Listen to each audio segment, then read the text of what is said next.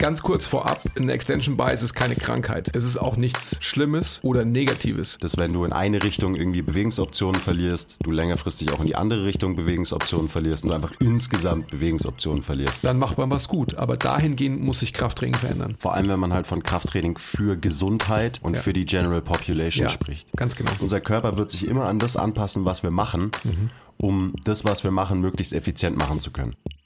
Herzlich willkommen zum MTMT Podcast, der beste deutsche Fitness-Podcast der Welt.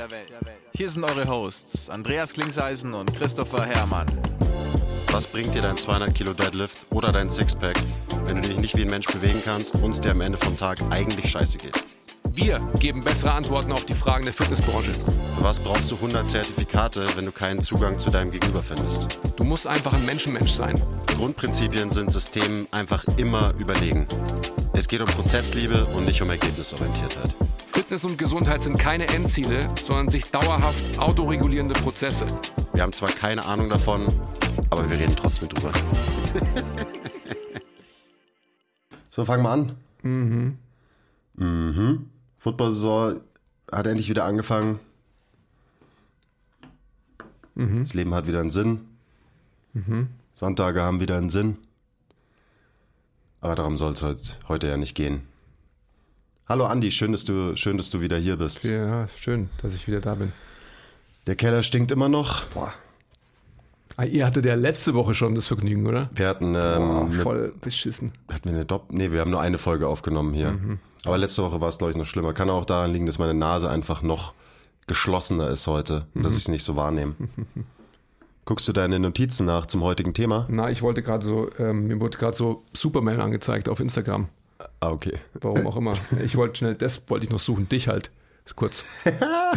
Geil, oder? Eigentlich. Ein geiler Dude. Okay, aber wir wollen jetzt nicht mehr Football sprechen. Nein. Aber eigentlich ähm, ist es vielleicht eine ganz gute Einleitung. Football, ähm, wie sind diese Menschen so unterwegs in diesem Footballspiel? Jetzt bin ich mal gespannt. Und ähm, wie können sie die Leistung bringen auf diesem Footballfeld? In welcher Bewältigungsstrategie? In welcher Ausrichtung des menschlichen Körpers? Okay, wow. Ich verstehe gar nichts. Mhm. Ist es nicht so immer, was sage ich nochmal? Weißt schon, was ich meine, oder? Genau, weißt schon, weißt schon, was ich meine. ihr, wisst, ihr wisst ja, was der Andi meint, gell? Ihr wisst es ja. Oh Mann, boah, hier ist wie eine Sauna. Das ist echt krass. Also halt hier äh, Gas, Wasser, Scheiße hast du schon er erklärt, oder? Ja, haben wir schon so ein bisschen erzählt. Gaswasser, Scheiße. Boah, hier ist ja voll Aber krass. warum ist es jetzt auch noch so warm hier drin? Das ist wirklich nicht schön. Ja, wegen dem ganzen Dampf. Es ist halt wie im Dschungel jetzt. Durch diese Geräte wird halt so, wie sagt man? Es ist moist. Hier drin. Ja, Ich dachte, die Geräte sollen die Moistness hier eigentlich rausnehmen. Naja, die wirbeln sie erstmal so rum im Raum. Anscheinend. Ja, das Außerdem heutige riecht's- Thema ist übrigens. Bei mir, bei mir riecht es hier auch voll nach, riecht's bei dir nach Radiesal. Riecht es bei dir auch nach Radiesal? Ich rieche nicht so viel. Meine Nase ist echt ziemlich stuffed, zum Glück. Boah, Gott, voll Aber wenn es nur nach Radieschen riecht, Da hinten steht die Scheiße, gell? aber hier ist ja okay. hier ist Radiesal irgendwie. Okay. okay.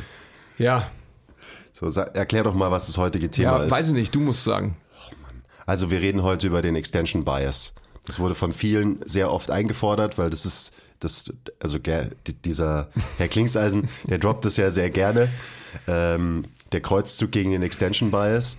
Und dann sagst du immer, ihr wisst ja, was ich meine. Und die Leute sitzen halt immer zu Hause und denken sich, was meint der Typ denn Okay. eigentlich? Ah. Wer ist denn dieser Extension. Bias? Okay, Und dem, dementsprechend widmen wir diesem Extension Bias heute mal eine ganze Folge. Mhm, okay, gut. Okay, ganz kurz vorab, eine Extension Bias ist keine Krankheit. Es ist auch nichts Schlimmes oder Negatives. Das wollte ich nur mal festgehalten haben vorweg, weil ich glaube, das ist ganz wichtig. Ähm, nicht, dass man mich missversteht, dass ich es als was Schlimmes ansehe. Ganz im Gegenteil. Ich habe gerade so diese ähm, Analogie zum Football gebracht. Und wenn man sich diese American Football Spieler anschaut, äh, jetzt you name it, auf welcher Position vollkommen irrelevant, ähm, more or less. Aber wenn du ähm, also O-Liner siehst, dann werden die ähm, alle durch die Bank definitiv äh, in einem gewissen Extension Bias äh, verbringen, weil sie letztendlich eben ähm, so rigide wie möglich daherkommen wollen, wie eine Wand ähm, und letztendlich halt einen großen ähm, Kraft- und Power-Output generieren wollen.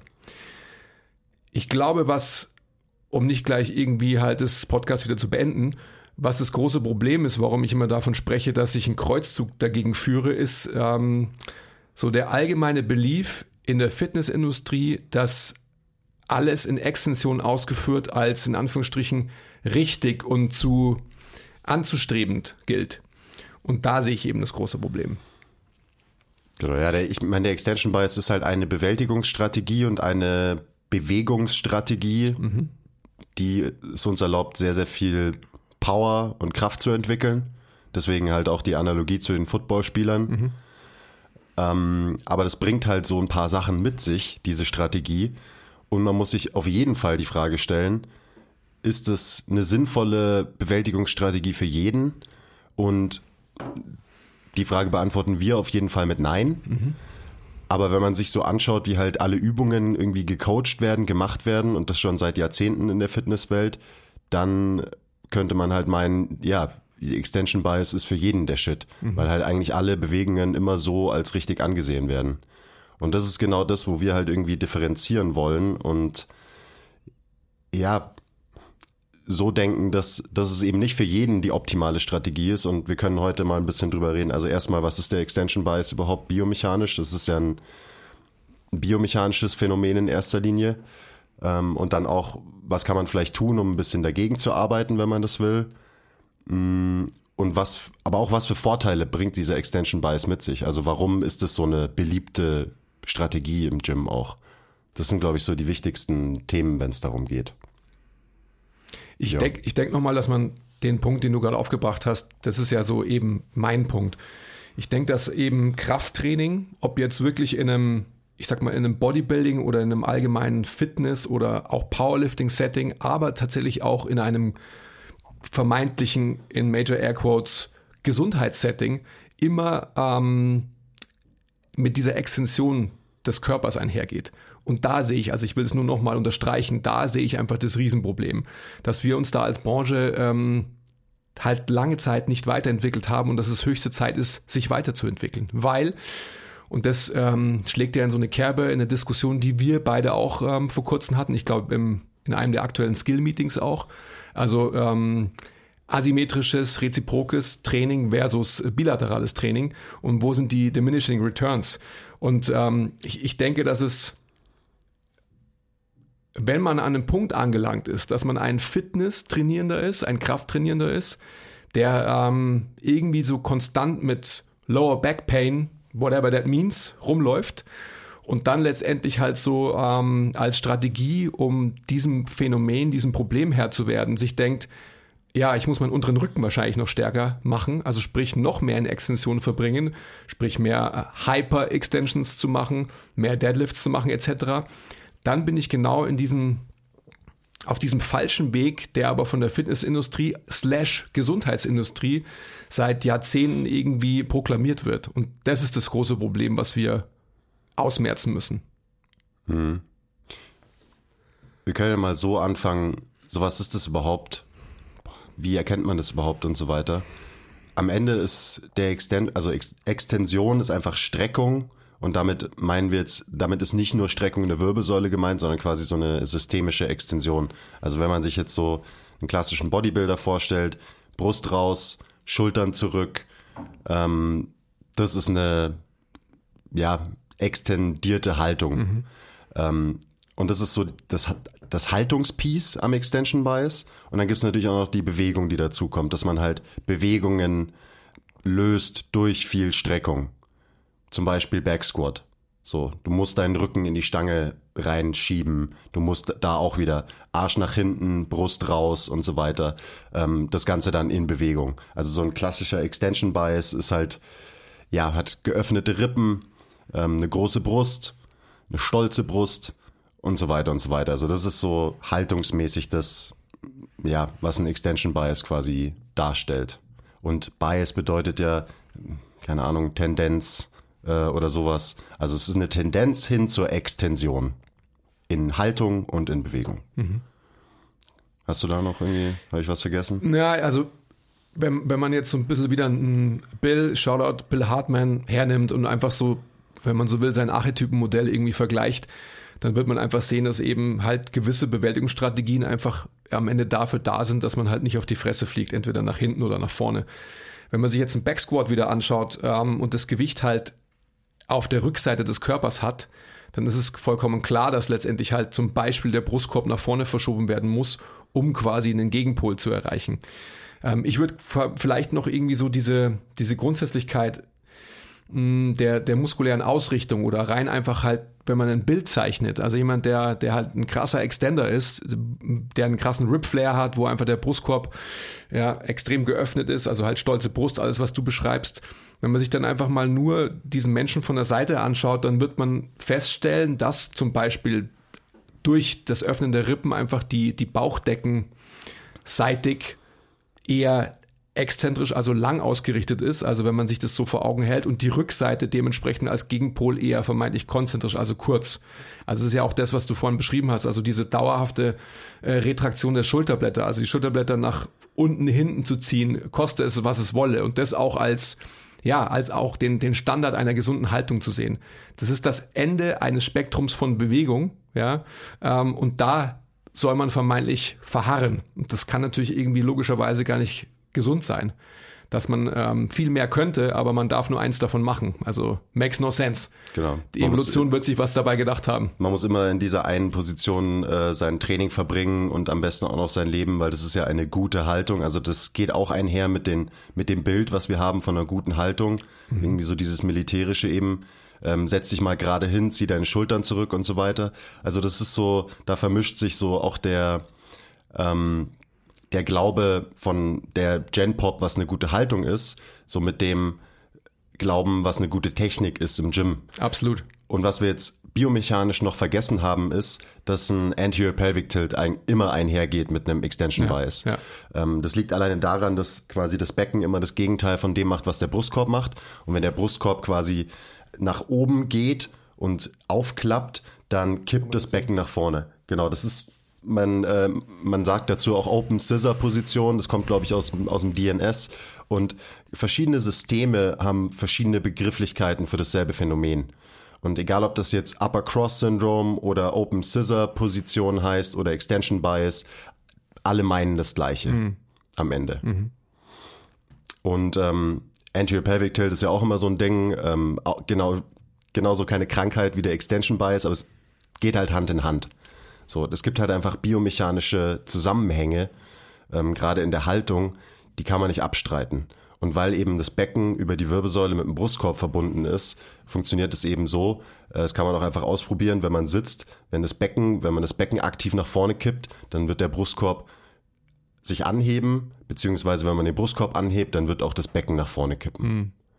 Und dementsprechend, und da kommt dann genau das bei raus, was du gerade beschrieben hast, dass die Rückseite halt tight ist, konzentrisch ausgerichtet ist, gerade der untere Rücken, weil Position dictates Function, also die Position von meinen knöchernen Strukturen, Becken, Wirbelsäule, Brustkorb, bedingt, in welcher Position sich Muskeln befinden.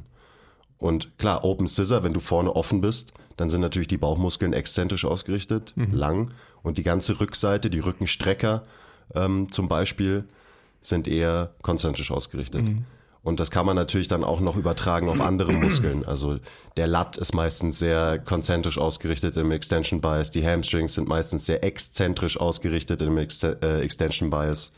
Ähm, die Upper Traps sind meistens auch wieder konzentrisch ausgerichtet ähm, und so weiter und so weiter. Und eben gerade die ähm, geraden und schrägen Bauchmuskeln sind meistens eher zu exzentrisch ausgerichtet. Das ist auch alles kein Problem, bis es ein Problem wird. Und ich glaube, es wird dann zum Problem, wenn, wenn wir jetzt, also diese ganzen Diskussionen, die wir auch ähm, in der Vergangenheit und aktuell und wann auch immer führen, eben mit, ähm, mit Leuten, die letztendlich halt irgendwie ähm, die Extensionsausrichtung des axialen Skeletts ähm, als eben den Holy Grail und den, den Goldstandard sehen, auch in eben Bewältigungsstrategie von Squat, Deadlift, Bench, ähm, gerade das als Paradebeispiel her heranzuziehen, dann ist das natürlich einfach wieder die Grundlage von einem ähm, leistungserbringenden System, sprich von Powerlifting, Kraft-3-Kampf, wenn man so will. Wenn man das als Powerlifter anwendet, ist es natürlich genau das Richtige und man sollte auch nichts anderes machen zur Leistungserbringung.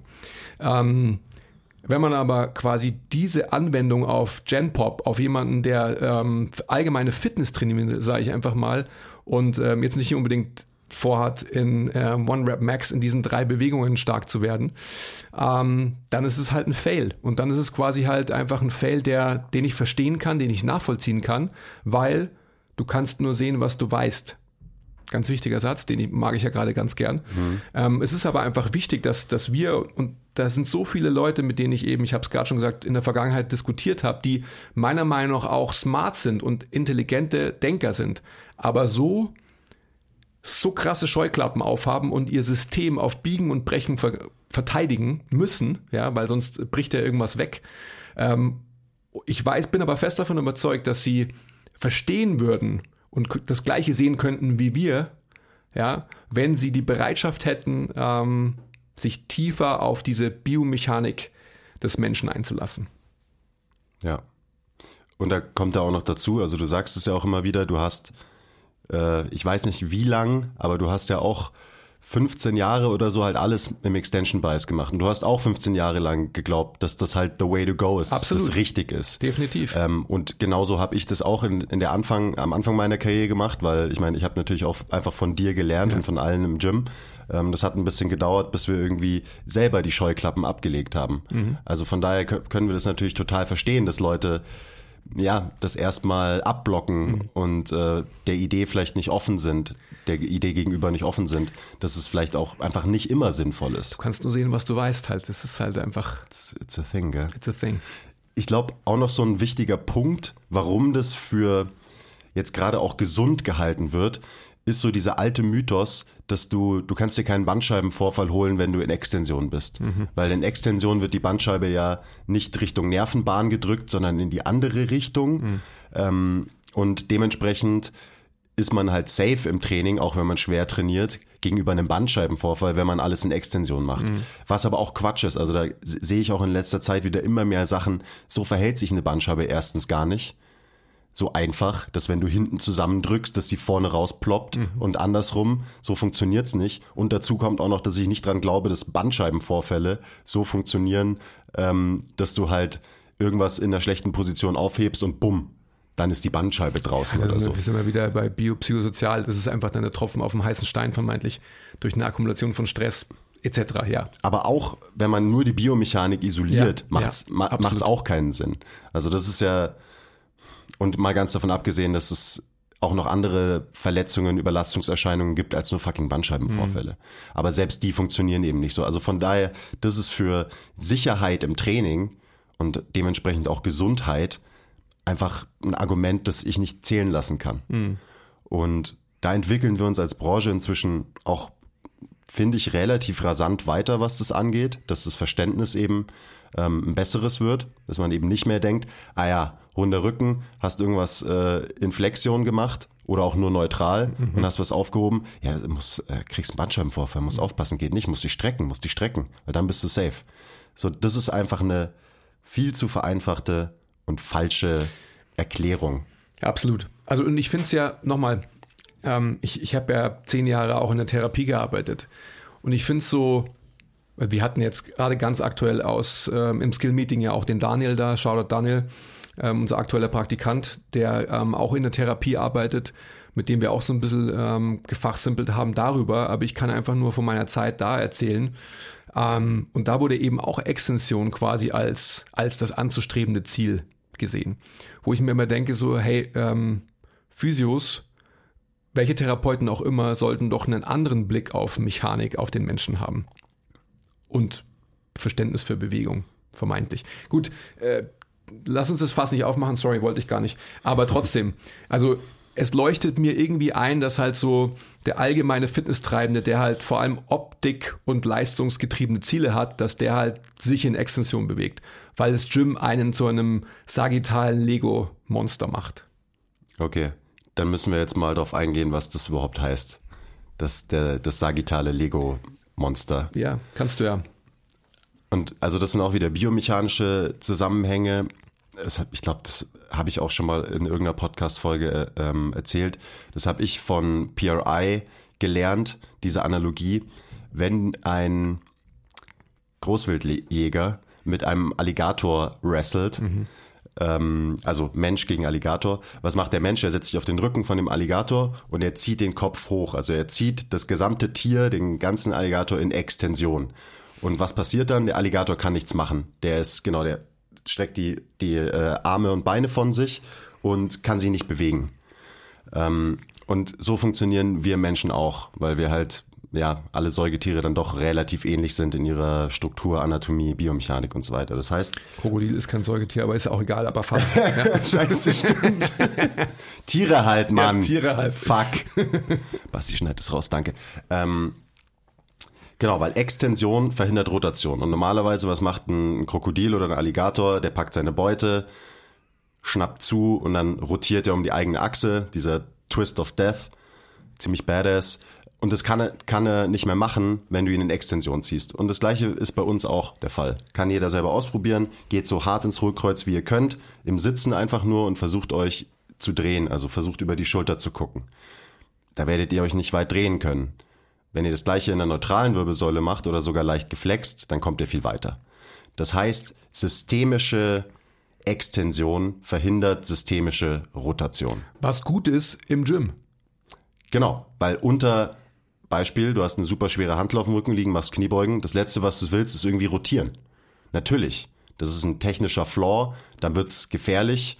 Ähm, das heißt, du willst dich rigide und fest machen. Mhm. Du willst einfach nur gerade hoch und runter gehen. In der Sagittalebene. Deswegen ist es für Bewegen in der Sagittalebene halt von Vorteil. Sagittales Monster, mhm. aka Lego-Männchen. Lego-Männchen deswegen, weil die sich auch nur in der Sagittalebene bewegen können. Und weil ein Lego-Männchen nicht gut rotieren kann. Ja, Lego-Männchen können am besten eh nur hingen. Sonst können sie eigentlich nichts. genau. Ja. Hingen, den Arm heben und wieder, wieder senken und so weiter. Und das ist das, was wir im Gym meistens machen. Mhm. Wir bewegen uns wie ein Lego-Mensch. Wir machen alles in der Sagittalebene. Und wenn wir auch noch viel Gewicht bewegen wollen in der Sagittalebene, dann wollen wir uns natürlich so rigide wie möglich machen, so wenig wie möglich rotieren. Und dann können wir auch noch mehr Gewicht bewegen. Weil uns der Extension Bias, diese Position, einfach Stabilität gibt. Weil sie Rotation verhindert. So wie der O-Liner beim Football. Ganz genau. Der will auch nicht wegrotiert werden, sondern der will seinen Quarterback schützen das, was Pat Davidson immer sagt, wenn du als O-Liner rotiert wirst von deinem Gegner, scheiße. Mhm. Dann kriegt dein Quarterback eine auf den Sack. Mhm. Dementsprechend willst du in Extension bleiben, mhm. willst nicht rotieren. Und jetzt muss man aber so ein bisschen auch wieder dann die Grundsätzlichkeit von menschlicher Bewegung sich anschauen. Und wir bewegen uns halt durch Rotation. Also wenn man sich den Gangzyklus als bestes Beispiel anschaut oder auch den Atemzyklus, aber Gangzyklus veranschaulicht das Ganze noch besser, finde ich das ist, sind nur Rotationen, die passieren. Wir bewegen uns durch Rotationen nach vorne im Raum. Mhm. Und das ist so eine Grundsätzlichkeit, die man halt aushebelt durch Extension. Und natürlich ist es so, dass wenn du einfach sehr viel und auch sehr schwer trainierst im Gym, dass es auch Auswirkungen hat auf die Art und Weise, wie du dich einfach im Alltag bewegst. So, das ist einfach nur das Set Principle. Das ist das ist so. Mhm. Weil dann auch immer wieder so das Argument kommt, so ja, aber ich kann ja im Gym, im Gym alles nur in Extension machen, das hat ja keinen Übertrag auf den Alltag. So, dann hast du nicht verstanden, wie Training funktioniert und wie Adaption funktioniert, wenn du so äh, argumentierst. Genau, so viel mal zum, zum Gator aus PRI oder dem sagittalen Monster oder Lego-Männchen, alles das gleiche. Ähm, das ist die Grundsätzlichkeit. Und das gleiche kann man auch eben, das Beispiel war jetzt nur Wirbelsäule, aber das kann man auch auf andere Strukturen ähm, übertragen. Also alleine, wenn jemand einen extremen Anterior Pelvic Tilt hat und ich teste die passiv einfach nur die Hüftrotation von dem Menschen, dann wird er wahrscheinlich in beide Richtungen nicht besonders viel Rotation haben. Mhm. Er wird, du wirst an Bewegungsoptionen, also an aktiven Ranges of Motion, ähm, wirst du einbüßen, wenn du alles im Extension Bias machst. Und du wirst es noch mehr einbüßen, wenn du eben schwer und viel und hart trainierst. Mhm. Willst du da noch ähm, näher darauf eingehen oder taucht man dann zu tief in die Biomechanik ein? Ich würde gerne noch tiefer in die ja, Biomechanik. Also kleine Warnung, es, es, wird bestimmt auch immer noch nerdiger in der Folge, ja. ähm, weil eben die Zusammenhänge auch einfach komplex sind und so weiter.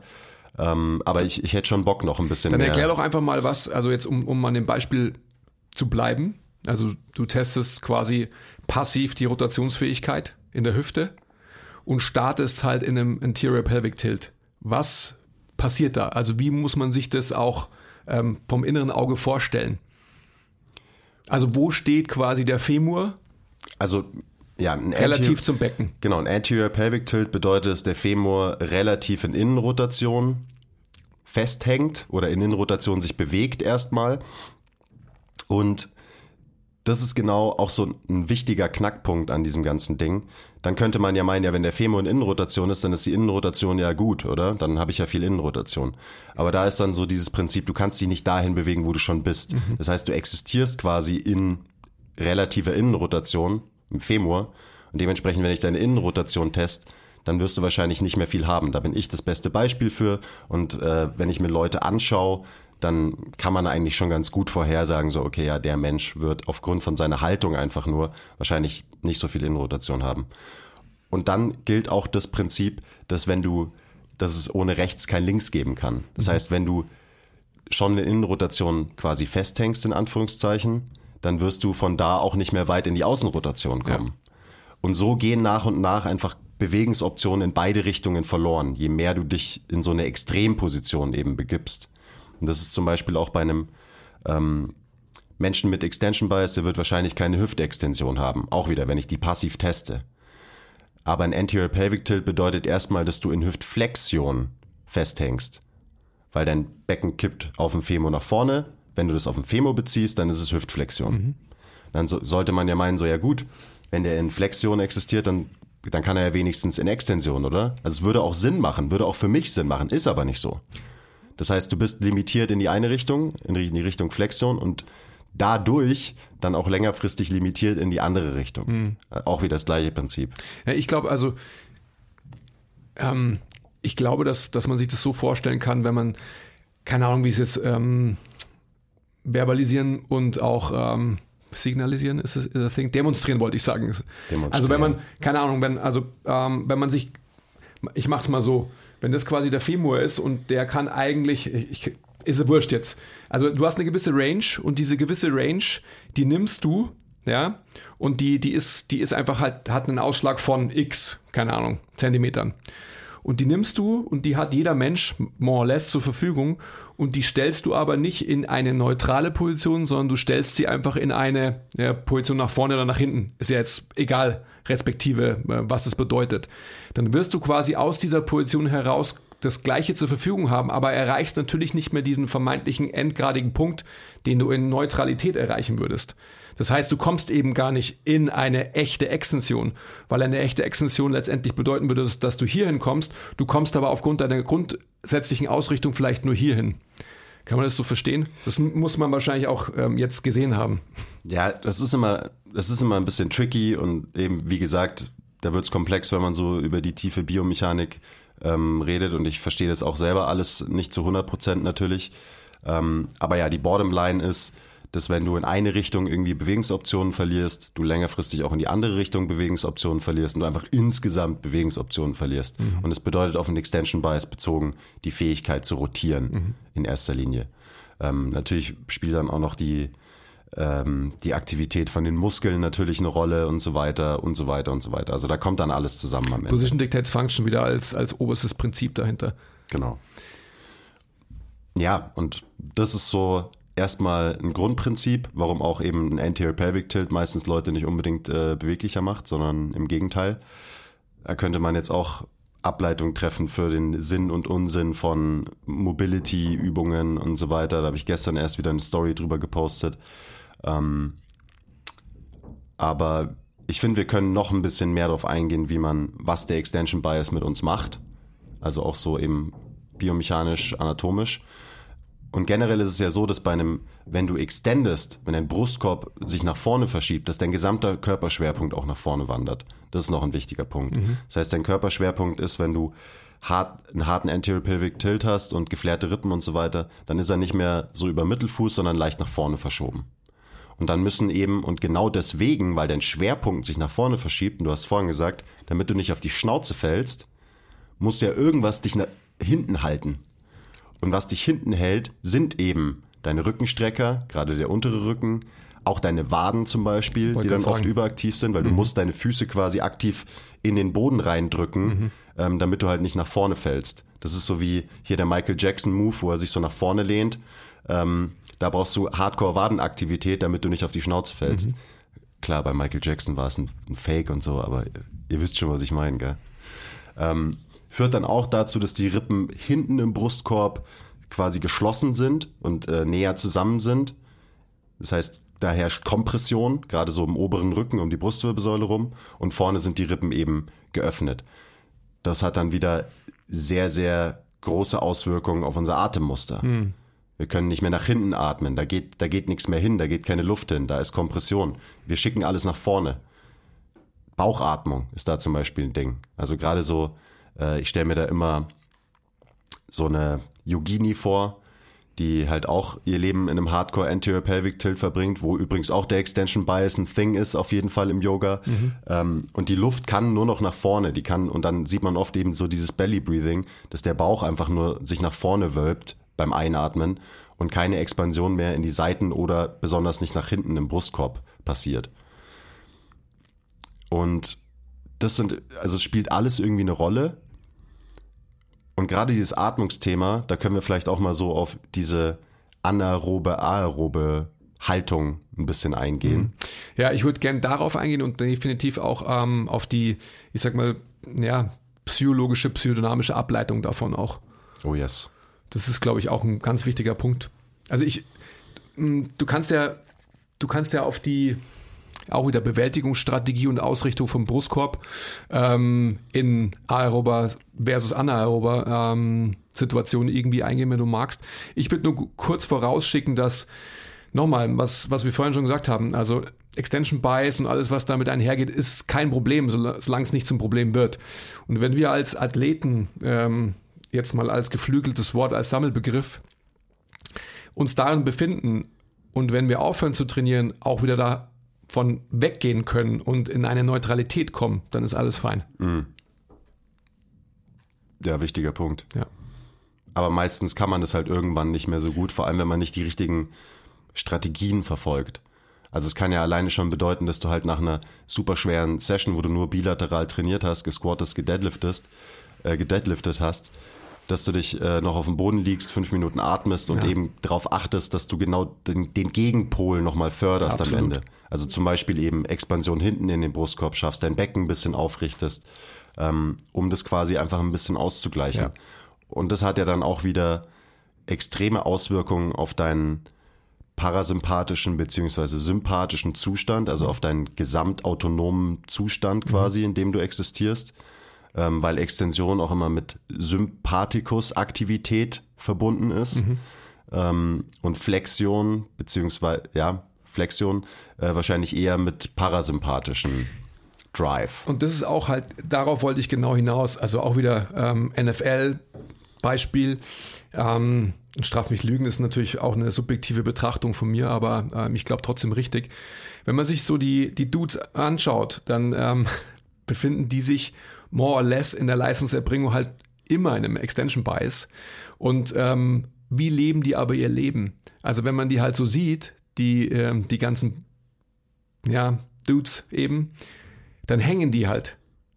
Ja, ja. Die hängen halt ab. Also die trainieren halt wie Sau natürlich logischerweise, aber den Rest ihres Lebens befinden die sich nicht in einem Extension Bias, sondern die hängen halt. Also um jetzt ein Jugendwort von euch aufzunehmen, so lass uns hängen gehen. Also die, die chillen halt. Und wie chillt man? Man chillt nicht in einem Extension Bias, sondern man chillt halt neutral oder halt in Anführungsstrichen vermeintlich geflext. Warum? Weil da das parasympathische Nervensystem anspringt. Anspringt. In Airquotes. Aber das ist genau der Punkt. Also was ich gerade gesagt habe, wenn man es schafft, dass man einfach nach der Leistungserbringung halt umschalten kann, in eine Neutralität zurückkehrt oder halt hängen kann, mhm. dann macht man alles richtig. In das, eine biomechanische Neutralität, ja. aber auch eben in eine Neutralität, was das autonome Nervensystem die, und was den. Die dadurch ja erreicht werden kann. Genau. Also ja, das eine hängt vom anderen ab. Genau. Ähm, es sind immer diese wechselseitigen Beziehungen zwischen jetzt in dem Fall Biomechanik und wie, ähm, wie ist die Aktivität von deinem autonomen Nervensystem. Und wenn, das nur ganz kurzer Exkurs, dann, dann gehen wir auf aerob, anaerob. Wenn man sich aber so einen ich sag mal, vielleicht Jugendlichen oder Heranwachsenden, also halbstarken Fitnesssportler anschaut, dann wird er im Gym im Extension Bias sein und der wird sein Leben im Extension Bias verbringen, weil er halt denkt, das ist the way to go. Und ich verstehe das auch. Ja, also weil man natürlich einfach zeigen will, wer man ist, was man hat, etc. Aber das ist genau das Problem, dass einfach ähm, Extension als, als gesund, als kraftvoll und sonst was dargestellt wird, ähm, was es ja vermeintlich auch ist, aber darin sein Leben zu verbringen als einzige Strategie, ich wiederhole mich da gerne, das ist einfach das Problem dahinter. Es ist also nochmal eine einfache Analogie dazu, ähm, weil gerade wenn man von Sympathikus, Parasympathikus spricht, dann reden wir ja auch immer gerne eben vom Säbelzahntiger und so weiter und da macht diese evolutionäre Sichtweise, glaube ich, Sinn. In welcher Position befindest du dich, wenn es, oder begibst du dich, in welche Position begibst du dich, wenn es im Gebüsch raschelt, als ähm, Jäger und Sammler und du denkst, fuck, vielleicht ist es ein Säbelzahntiger. Dann machst du dich auf einmal groß, mhm. du begibst dich in Extension, du bist bereit, loszusprinten. Du bist bereit, dem Säbelzahntiger mit deiner Keule eins überzubraten. Du bist bereit, Kraft zu generieren, Geschwindigkeit, Power, Output. Und das ist mit Extension verbunden. Diese sympathische Aktivierung. Und was passiert, wenn du ganz gechillt mit deinem Tribe am Lagerfeuer sitzt und du den erlegten Säbelzahntiger am Abend äh, zu dir nimmst? Du hängst. Du bist in Flexion. Du bist parasympathisch. Die ganzen Funktionen die mit parasympathischer mhm. Aktivierung einhergehen können, gefördert werden. Mhm. Verdauung, äh, Fortpflanzung mhm. und so weiter und so weiter. Alles Dinge, die nicht so gut funktionieren, wenn du halt sympathisch getrieben bist. Weil da ist Fight or Flight angesagt. Ja. Da bist du im Überlebensmodus. Also einfaches Bild, wie man die Biomechanik vielleicht mit diesem Parasympathikus, Sympathikus-Ding irgendwie verbinden kann. Mhm. Für mich. So. Absolut, finde ich immer. Raschelt im Gebüsch versus du chillst am Lagerfeuer. Mhm. Also rein optisch schon, also wie man halt am Lagerfeuer chillt. Genau. Da, da chillt man halt. Da hängt man halt. Ja, ich denke gerade so an, an so ein Bild, so ein Neandertaler sitzt auf so einem Stein, ähm, sloucht halt hinten runter und so weiter, hat einfach so eine, eine, eine geile ähm, Position in seinem unteren Rücken und so weiter. Und ich fühle schon, wie geil sich das anfühlt gerade. Oder? Ja, und das ist ja auch meistens das, also wenn wir wieder zum Gym gehen, wenn du mega tighten unteren Rücken hast, dann willst du dich ja auch eher slouchen, dann willst du ja Länge auf den unteren Rücken bringen und so Absolut. weiter. Genau. Also was tut dann gut, dass du dich halt geil auf die Couch hängst mhm. und nicht, dass du Kerzen gerade auf der Couch sitzt. Mhm. Also, wer macht denn das? Ist doch blöd. Kontranutation im Becken eben. Und so weiter. Ja. Was ist jetzt mit diesem Aerob und Anaerob? Ja, sag mal. Kannst du ja wieder zu Football gehen. Ja, ich finde auch, dass es, also auch da finde ich, dass es total, ähm, ja, also wenn man sich halt Sportler anschaut, eben total klar ist, wo was passiert. Also, was macht Football? Wie lang ist ein Drive? Ja. Das durchschnittliche Play dauert irgendwie fünf Sekunden oder so. Genau, Play meint, wollte ich sagen, genau. Also das meine ich einfach damit. Ähm, versus einem, einem Ausdauersportler. Und wenn man sich halt, oder nochmal, noch besser runtergebrochen, Sprinter und ähm, Langstreckenläufer. Wie schauen die beiden Typen aus? Ja, vollkommen klar. Und ich denke, dass, ähm, also so eben, du hast vorhin die Ausrichtung vom Brustkorb auch angesprochen und, und wo kann man wo was hinatmen und so weiter. Wenn du im Extension Bias bist, dann ist halt hinten dicht. Ja, dann ist zugemacht da hinten. Das heißt, da wird keine Luft einströmen. Wenn du dir so jemanden anschaust und würdest den quasi halt ähm, auf eine Langstrecke bringen in seinem Extension Bias, dann würde er halt relativ schnell verrecken, weil es halt sehr ineffizient ist. Mhm. Der könnte das vielleicht auch und wenn man sich, ähm, für mich immer bestes Beispiel CrossFit, ja, wenn man sich CrossFit-Ter anschaut, die letztendlich ähm, vermeintlich ja auch viel in einem Extension Bias abhängen müssen, ja, und dann trotzdem einfach sieht, wie zum Beispiel Matt Frazier auch gelaufen ist, dann sieht man einfach, dass sein Brustkorb sich bei seinen Ausdauerleistungen, zu erbringenden Ausdauerleistungen, immer mehr in Retraktion verschoben hat. Das heißt, da war es nicht so, dass seine Rippen vorne offen waren, sondern als er angefangen hat, auch mit einem guten Coach zu arbeiten, hat sich das verändert. Und dementsprechend wurde er effizienter im Laufen. Ähm, ich glaube also, je länger du halt in einer Position abhängst, desto mehr hast du natürlich auch eine systemische Anpassung an diese Situation mhm. und, und Position und dementsprechend auch, ähm, also eben eine morphologische, also auch von den Weichteilen. Ja? Und ich glaube, je, je mehr man sich das anschaut und einfach so jemanden, der, ja, also jetzt wieder von, gehen wir wieder von einem Gym-Dude aus, weil um das geht es ja am Ende des Tages wenn man da letztendlich, glaube ich, einfach nur ein bisschen Ausdauertraining fördern würde. Und let's face it, also to be honest, die meisten, also ich spreche jetzt wieder von Männern, ähm, die halt ins Gym gehen, die wollen halt dicke Muskeln haben. Und so der Part, ja, Ausdauertraining und so weiter ist nicht so wichtig, weil ich bin ja auch gerade in der Massephase, ich muss ja aufbauen. Mhm, ja. Genau.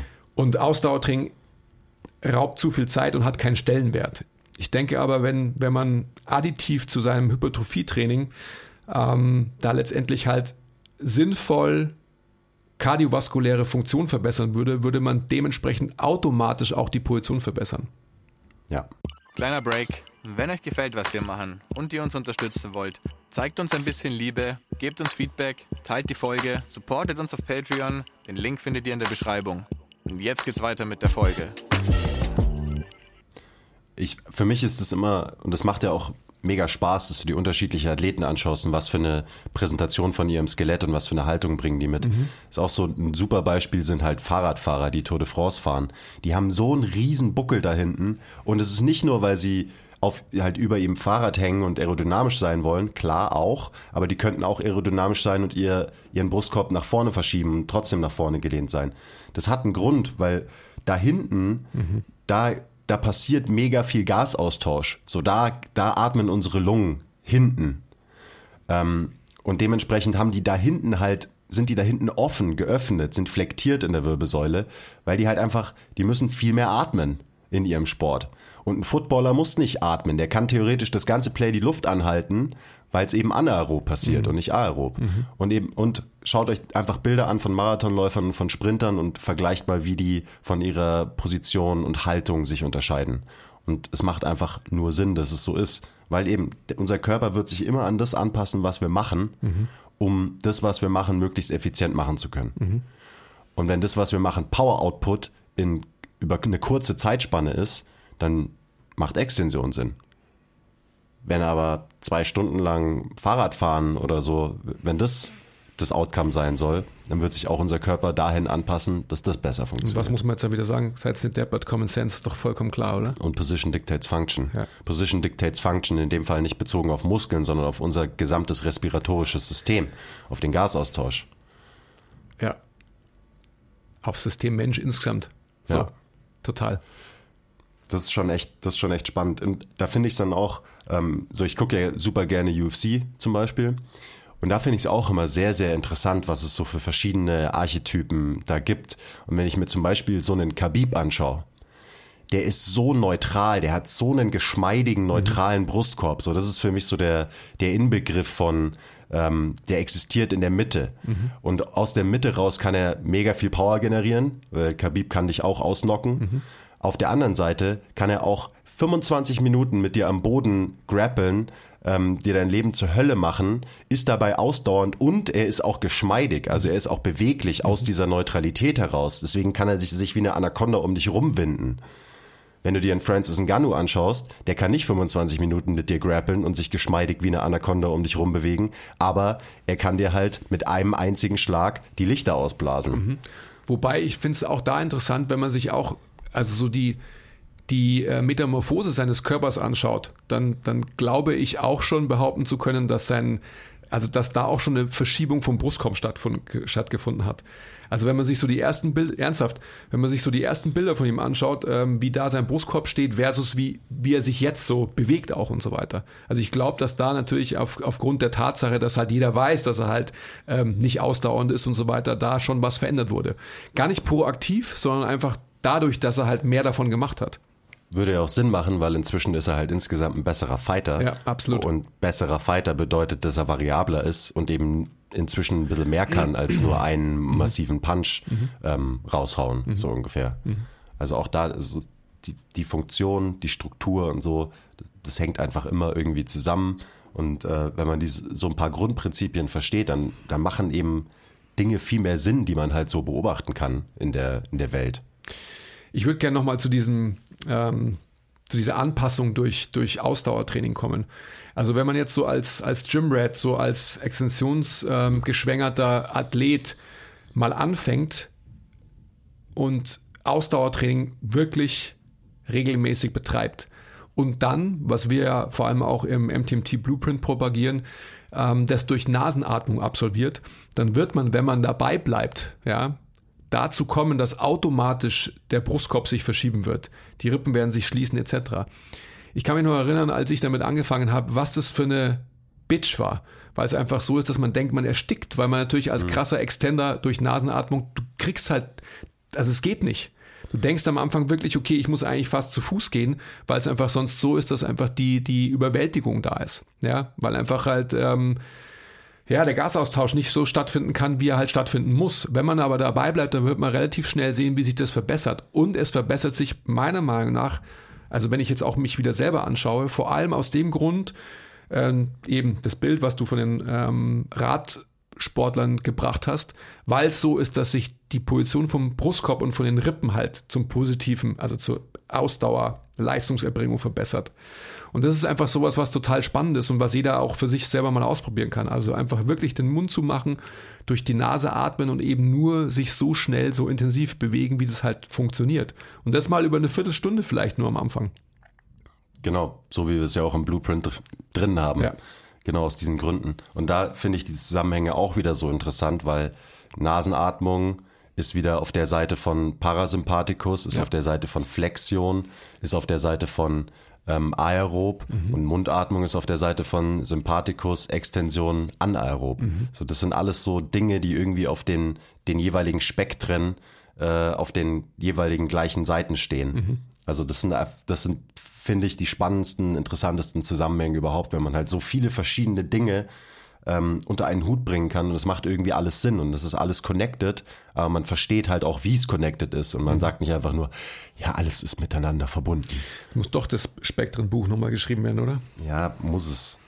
Das ist, äh, das ist so anschaulich. So verbindet so viele Dinge vom, vom menschlichen Sein mhm. einfach. Mhm.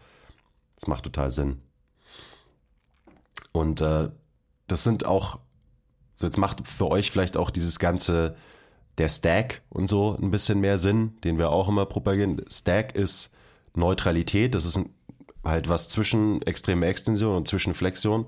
Und aus der Mitte heraus, da sind wir dann wieder bei dem, da kannst du dich weit nach links und weit nach rechts bewegen. Wenn du aber die ganze Zeit schon rechts stehst, dann kommst du nicht mehr weit nach rechts rüber und eben auch gar nicht mehr so weit nach links und so weiter. Also das ist, deswegen ist es eine, für die meisten Leute einfach eine sinnvolle Position, um zu trainieren, weil sie halt von da aus mehr Bewegungsoptionen haben.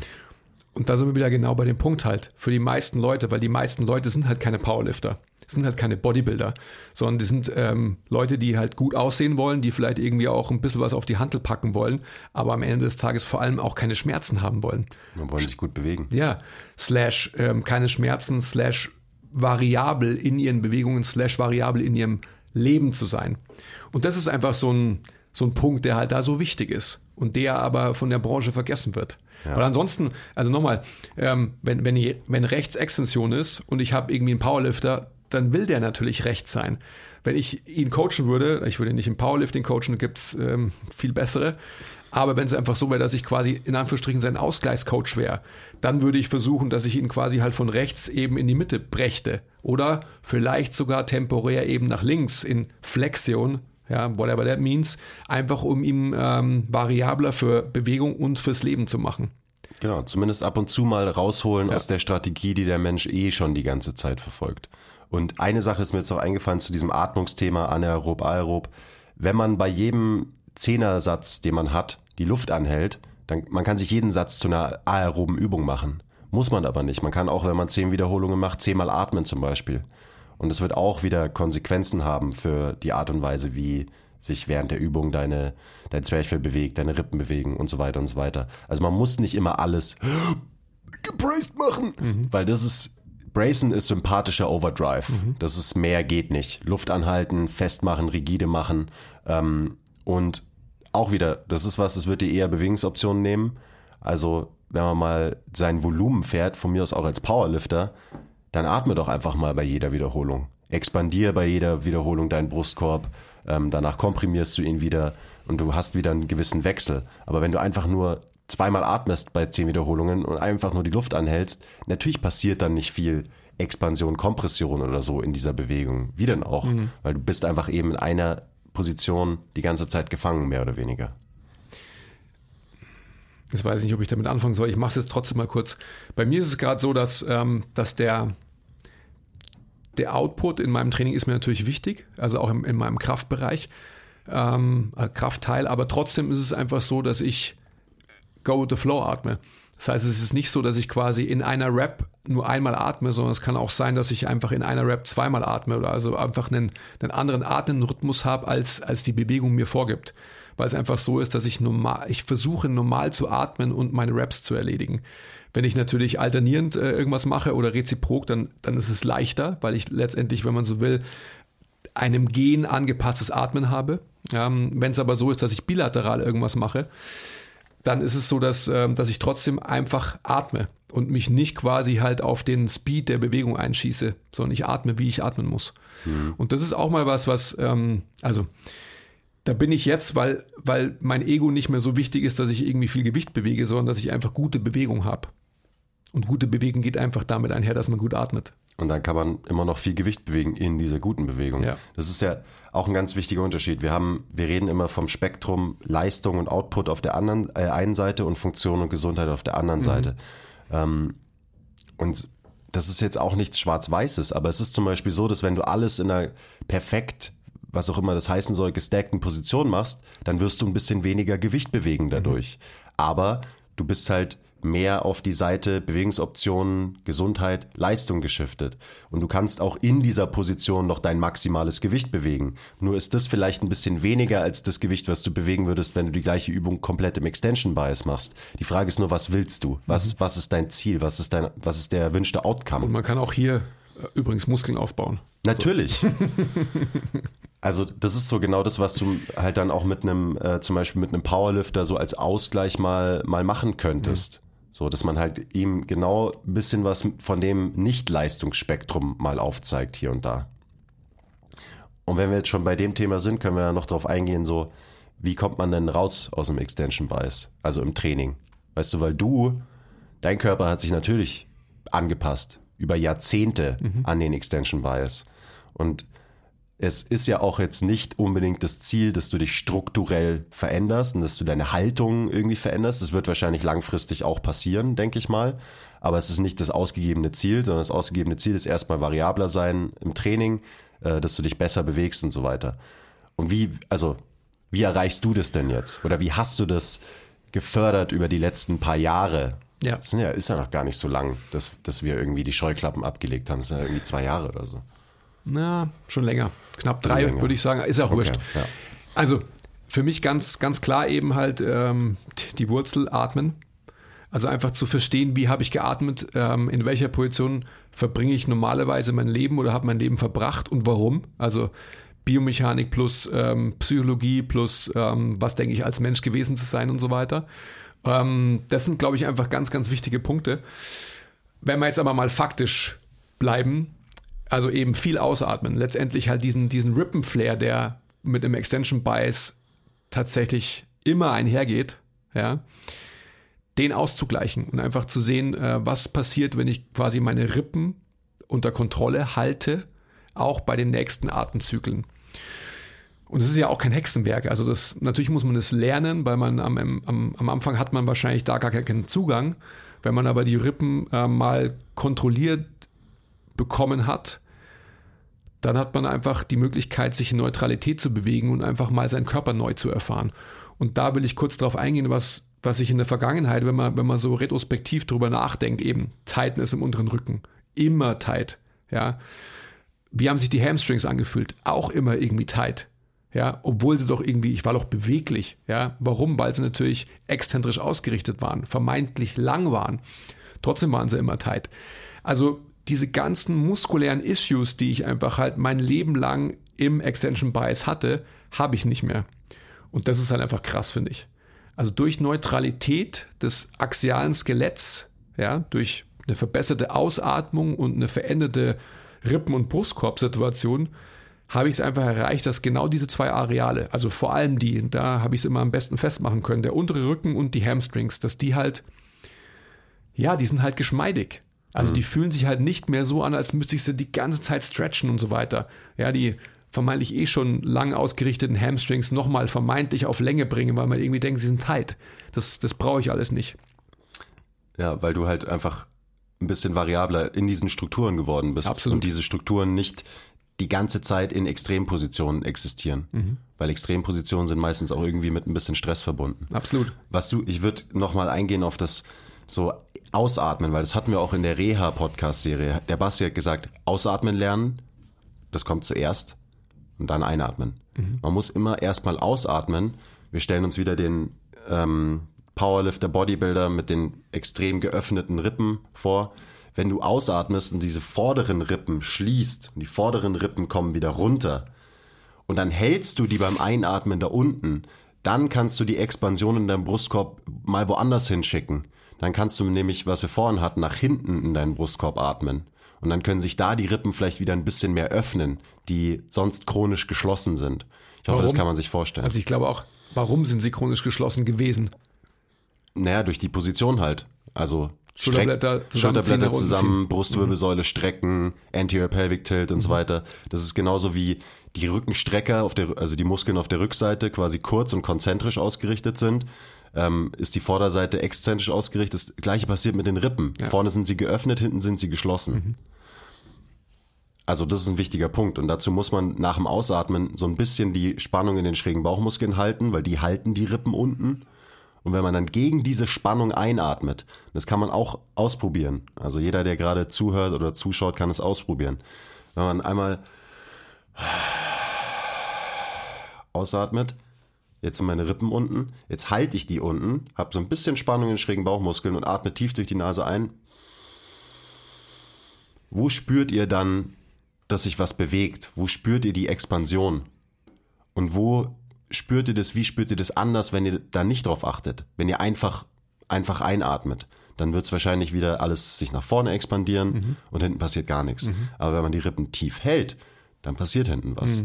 Und dieses also Konzept Posterior Expansion äh, und so weiter, das ist, das ist, glaube ich, ein wichtiges. Also Leuten beibringen, dass sie in ihren Rücken atmen können. Ähm, das kann sehr, sehr viele Vorteile haben. Da sind wir dann auch wieder bei Schultermobility und lauter so Absolut. Zeug. Absolut. Ja, ja, total. Und äh, man kann dann natürlich auch lernen und einfach mal in sich hineinhorchen und einfach schauen, wo kriegt man überhaupt Luft hin. Also bei mir war es letztendlich genau natürlich das Areal, aber auch der Übergangsbereich. Also, ja, thorakolumbaler Übergangsbereich. Das ist einfach so einer, der halt mega tight war, mein ganzes Leben lang. Ganz klar. Und da Ich noch, seit ich angefangen habe bei MTMT, hast du mich vollgelabert über deinen thorakolumbalen Übergangsbereich und das da, das ist und das ist. Und das, was will er denn eigentlich? Ich denke, dass einfach auch so ein, so, ein, ähm, so ein gutes Bild ist, dass man jede Übung zur Bauchübung macht. Also wenn man das, das Bild und das Gefühl irgendwie transportiert bekommt, dann ist man, glaube ich, an einem sehr, sehr guten Punkt. Und das kann man natürlich nicht, wenn man ähm, Max Squat macht oder Max Bench oder Max Deadliftet. Das ist irgendwie klar. Aber wenn man so normal in Anführungsstrichen trainiert, so, also auch bei in seinem Hypertrophie-Block, whatsoever, da sollte man das anstreben. Weil am Ende des Tages, let's face it, jeder will doch eh einen Sixer auch haben, oder? Und ein Engagement der Bauchmuskeln, ähm, also so ganz global gesprochen, wirst du eben auch besser bekommen, wenn du einen Stack hältst, sprich wenn das Verhältnis von, von Brustkorb zu Becken irgendwie verbessert wird. Ja, weil dann die Bauchmuskeln halt konzentrisch arbeiten müssen. Ganz genau. Wieder ein Bild, also das ist auch total ja, veranschaulicht meiner Meinung nach, wenn man sich Bühnen-Bodybuilder anschaut. Wann sieht man die Bauchmuskeln von denen? Wenn sie flexen. Also nicht in Extension. Ja. Natürlich sieht man auch Bauchmuskeln, weil es so ist, dass sie halt so wenig Körperfett haben, dass man trotzdem natürlich auch die Linie alba und so weiter sieht, dementsprechend halt eine Teilung der Bauchmuskulatur. Aber man sieht sie kontrahiert nicht in Extensionsausrichtung, sondern halt natürlich in flektierter Körperhaltung. Anders geht's ja gar nicht. Ja. Weil man vorne kurz macht, konzentrisch ausrichtet. Und es sind, es geht am Ende, und davon reden wir auch die ganze Zeit immer um Becken und Brustkorb. Was machen die, wie stehen die zueinander? Und wenn man das beeinflussen will, wenn, der, wenn das Becken in einem Anterior Pelvic Tilt ähm, sich befindet und der Brustkorb extrem geöffnet ist und nach vorne verschoben ist, also da sind wir wieder beim Schwerpunkt, der über dem Vorderfuß lastet, die Muskeln, ähm, die das ausgleichen können, sind die Hamstrings, die das Becken aus dem Anterior Pelvic Tilt quasi rausziehen, wenn sie konzentrisch ausgerichtet sind. Und in erster Linie die, ähm, die inneren schrägen Bauchmuskeln. Weil die ziehen deinen Brustkorb quasi im Raum wieder nach hinten, wenn du so willst. Das heißt, das sind so die Muskeln, wenn man sich jetzt nur muskulär betrachtet, die die Arbeit machen, um einen aus einem Extension Bias in eine gestackte Position zu bekommen. Und jetzt, wenn, wenn wir bei den Hamstrings sind, ähm, auch wieder eben praktische Anwendung im Gym. Also wenn jemand sagt, ja gut, ich mache ja schon, ähm, keine Ahnung, wie heißen diese Übungen, Glute Bridges und ähm, Hemi Bridges oder sonst was, Position dictates Function. Also ja, natürlich kann man diese Bewegung machen, aber man muss sie halt auch in der richtigen Position ausführen. Weil sonst wird man auf seine langen Hamstrings nochmal vermeintlich irgendwie halt, also die falsche Information senden. Genau, da machst du sie noch stärker und hypertrophierst sie noch mehr, aber in ihrer Position Ja. verändert sich überhaupt Ja. nichts. Und das ist auch so in diesem ganzen Reha und Corrective Exercise ähm, Feld so ein Riesending. Wenn du die Position von deinen Knochen nicht respektierst, dann ist scheißegal, was du machst. Dann trainierst du, dann wirst du einfach noch besser in deiner Kompensation. Ja, genau. Oh, sag's nochmal. Das ist einfach wichtig. dann wirst du noch stärker und besser in Anführungszeichen in deiner Kompensation, wenn du einfach immer die gleichen Sachen, also wenn du deine Position nicht Das veränderst. ist genau das Gleiche, wie ich immer sage mit dem eben, mir tut der untere Rücken weh, wahrscheinlich muss ich mehr Hyper-Extensions machen oder mehr Deadliften. Genau. Ja. Nein, musst du nicht. Du musst deine Position verändern, dann in einer veränderten Position trainieren und dadurch gibst du deinem System mehr Variabilität und mehr Optionen. Und das führt meistens dazu, dass du dich besser fühlst, weil du dich besser bewegen kannst. Weil, ja, Menschen halt eigentlich dafür gemacht sind. Das hatten wir am Anfang, zu rotieren und sich halt zu bewegen mit vielen Optionen.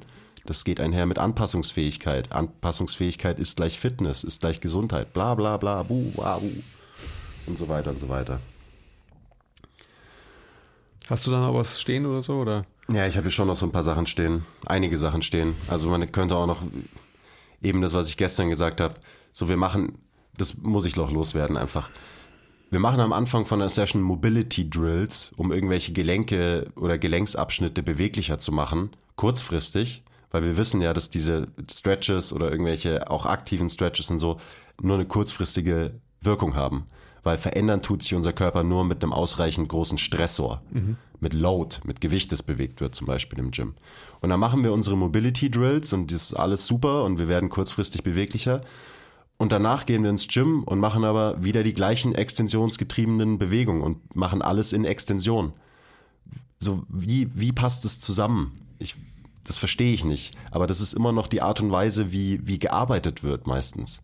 Man kann sich die Mobility Drills auch einfach komplett sparen, indem man einfach seine Übungsauswahl und seine Übungsausführung im Krafttraining verändert und besser macht. Und da kommen dann auch so Sachen wie ähm, eben alternierende, reziproke, unilaterale Bewegungen und so weiter ins Spiel, weil diese Bewegungen immer automatisch mehr Rotation fördern, obviously, als wenn man alles halt nur gerade hoch und runter macht, äh, aka im, im äh, Lego-Männchen-Style trainiert. Ja, aber da muss ja erstmal, dann sind wir wieder beim, beim Anfang, da muss erstmal verstanden werden, dass Krafttraining so viel mehr ist als nur Bodybuilding und Powerlifting. Slash dann olympische Lifts, slash CrossFit. Verstehst du, was ich meine? Ja, klar. Also, und das ist einfach das Wichtige, wo, wo, wo wir immer darauf hinaus wollen. Jetzt will ich nicht anfangen, weil sonst sprechen wir noch drei Stunden oder 30, dass Fitness oder Training neu erzählt werden muss. Damit einfach der Zugang für die, für die Menschen, die einfach eher eine Ablehnung haben, weil sie denken, so ja, erstens kann ich das eh nicht erreichen, zweitens habe ich es mal ausprobiert und es tut mir eher weh. Also es fördert nicht meine Gesundheit, sondern es ist dem Ganzen hinderlich, ja. Und das ist das große Problem.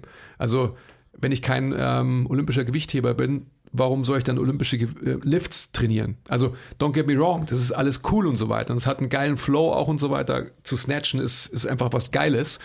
Ähm, trotzdem muss man sich vor Augen halten, dass es nicht unbedingt die Gesundheit fördert. Diminishing Returns, irgendwann mal Low-Hanging Fruit, Muskeln aufzubauen und so weiter, ja, aber irgendwann halt nicht mehr. Ja, weil man sich halt vermeintlich in dieser Bewältigung zu lange in Extension aufhält. Wenn man es aber schafft, eben in einer Neutralität das Ganze zu erreichen und den Körper in seiner eigentlichen ja, Bewegungsfunktion zu bereichern und ihm nicht was zu nehmen, indem man sich nur sagittal orientiert, dann macht man was gut. Aber dahingehend muss sich Krafttraining verändern. Ja. Vor allem, wenn man halt von Krafttraining für Gesundheit und Ja. für die General Population Ja, spricht. ganz genau.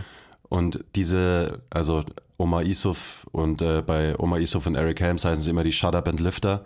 Und ich habe das Gefühl, so gerade auch in diesem Reha-Bereich gibt es viele Shut Up and Lifters, die einfach sagen, ja, das ist ja alles scheißegal, du musst einfach nur stark werden und Muskeln aufbauen. Ja. Und es stimmt, du musst stark werden und Muskeln aufbauen, aber die Frage ist halt wie. Und da kann man alles im Extension Bias machen oder man kann sich die Biomechanik ähm, von Homo sapiens anschauen und sich halt überlegen, was macht vielleicht mehr Sinn. Und das Training sieht dann auch nicht drastisch anders aus. Und das ist auch so dieses Ding, das hat irgendwie Functional Training versucht, aber ich glaube, mit Functional Training, so wie es viele Leute irgendwie praktizieren, werden Leute eher unterfordert und da werden die Reize gesetzt, die nicht groß genug sind. Mhm. Aber man kann auch schwere Gewichte bewegen einfach und die Übungen sehen einfach ein bisschen anders aus. Ich wollte es gerade sagen, das ist, das ist der einzige Punkt. Ja, die Übungen sehen anders aus und trotzdem strengt man sich ja an. Also unbedingt. Also die Diskussion und ich glaube, wenn man die, dich so anschaut und dir folgt, dann sollte dieser Punkt gar nicht zur Diskussion stehen. Verstehst du, was ich meine? Ja. Aber es tut's ja weiterhin. Ja, also quasi, naja, ihr trainiert ja auch nicht richtig. So, als Argument. Weißt du, was ich meine? Ja. Ja. Man kann auch arschviel Gewicht bewegen in eine, in alternierende Kurzhantelbank drücken oder in einem einarmigen ähm, Ruderzug mit Rotation. Ja. So, das geht auch. Und dann stellt man sich mal vor, was da ganz global auf dem Körper alles passieren muss, damit man quasi in einer solchen Bewegung viel Gewicht bewegen kann. Mhm. Also. Um einiges mehr als nur Brust Smart. raus. Oder wie? Klug. K-L-U-K. Sehr klug. Ja, sehr klug. Und das ist einfach eine Richtung, diese eben nicht drastischen Veränderungen, aber dann doch im Denken von uns Coaches und Trainern, dann wahrscheinlich doch relativ drastische Veränderungen. Ähm, diese Veränderungen können dazu führen, dass wir einen deutlich, deutlich besseren Job machen können im Training mit ganz normalen Leuten, die wirklich fitter und gesünder sein wollen. Und wenn es dir einfach nur um Output geht an der Hantel und du einfach nur Arsch viel snatchen willst, dann mach das. Und wenn du ein Powerlifter bist und du willst einfach nur arsch viel Gewicht vom Boden aufheben, dann mach das auch. So darum geht's uns ja nicht. Aber das ist einfach was anderes als der Buchhalter von nebenan, der zu dir zum Personal Training kommt. So, das, der hat andere Ziele als du. Und wenn du als Trainer ein Powerlifter bist, dann ist es cool. Aber wenn du deinen Anspruch auf deine Kunden überträgst, dann ist es nicht cool. Ich will ja vollkommen richtig. Ich will noch einmal so, also ein Übungsbeispiel nehmen. Eben, du hast den, den, ähm, den na, Accountant von nebenan, ähm, der soll einen Squat machen. Und du gehst als Powerlifter natürlich mit der Maxine ran, äh, ja, der muss einen Backsquat machen, kostet es, was es wolle. Wenn er nicht runterkommt, ja, wahrscheinlich hat er irgendwie, ist er zu unbeweglich. Genau, dann müssen wir äh, Ankle Mobility ja, machen. Dann ist er zu unbeweglich in seinem Sprunggelenk, whatsoever. Warum nicht einfach halt die Fersen erhöhen, ihm ein Gewicht vor den Körper geben, anstatt nach hinten. Und er wird definitiv mehr Action in seine Quads und Glutes bekommen, als wenn er, ähm, wenn er das Gewicht nur hinscht, weil er es gar nicht anders bewältigen kann.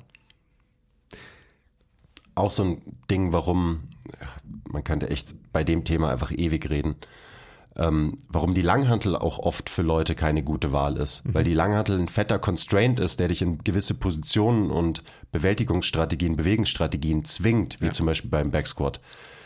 Mach einen Squat einfach mal mit einer Safety Bar, dafür gibt's diese ganzen Specialty Bars.